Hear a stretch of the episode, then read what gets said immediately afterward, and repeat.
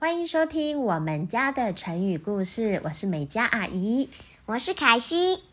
我们今天要讲的成语呢，还是一样跟动物有关系哦。那这种动物啊，它呢也一样，跟上一集的羊一样，它都很爱吃草。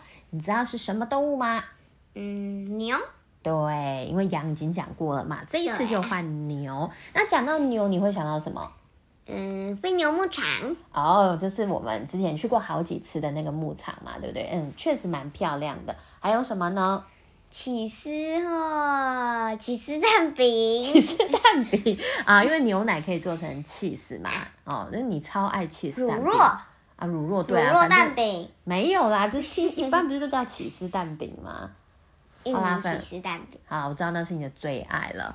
那我们今天就来讲跟牛有关的成语“对牛弹琴”吧。故事开始。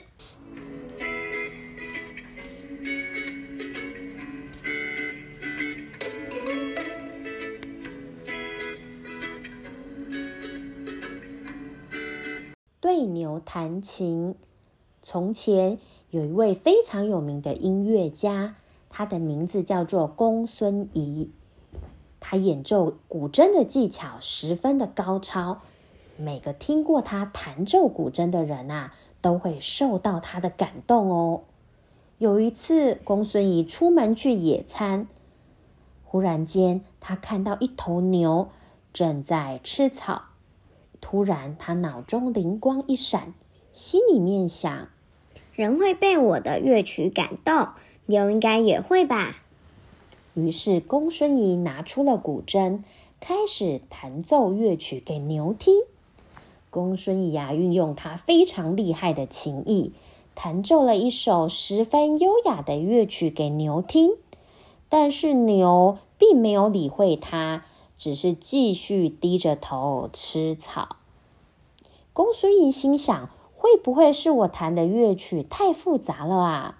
于是他又换了一首比较简单的乐曲，可是牛依然低着头吃草，并不理会他。接连换了好几首乐曲后，牛还是一样继续低着头吃草，直到牛吃饱离开。公孙仪觉得很奇怪：是我演奏技巧不好吗？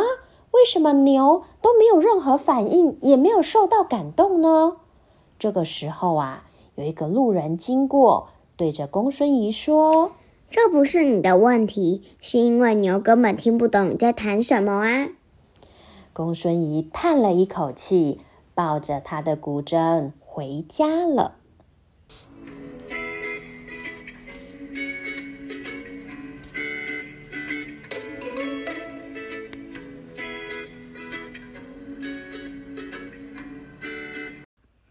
对牛弹琴，比喻讲话或者做事情不看对象。凯西，我们来造个句子吧。对不到三岁的妹妹讲大道理，真是对牛弹琴啊。对，凯西的妹妹呢，不到三岁。我们虽然呢会常常跟她讲大道理，可是呢她都不理我们。我应该讲小大所以呢，小道理嘛，其实也是大道理，因为她很容易生气，所以我们跟她讲。对，我们要试试着跟西妹去讲一些大道理，叫她不要那么常生气。可是呢，好像都没有任何的成果嘛。对，所以呢，我们就会觉得说啊，跟她讲大道理真是对牛弹琴。所以呢，大家不知道有没有这种经验呢？对牛弹琴的经验，如果有的话呢，请你留言跟我说。那我们今天节目就到这里吧，拜拜。拜拜。第二个地方，我给我开心。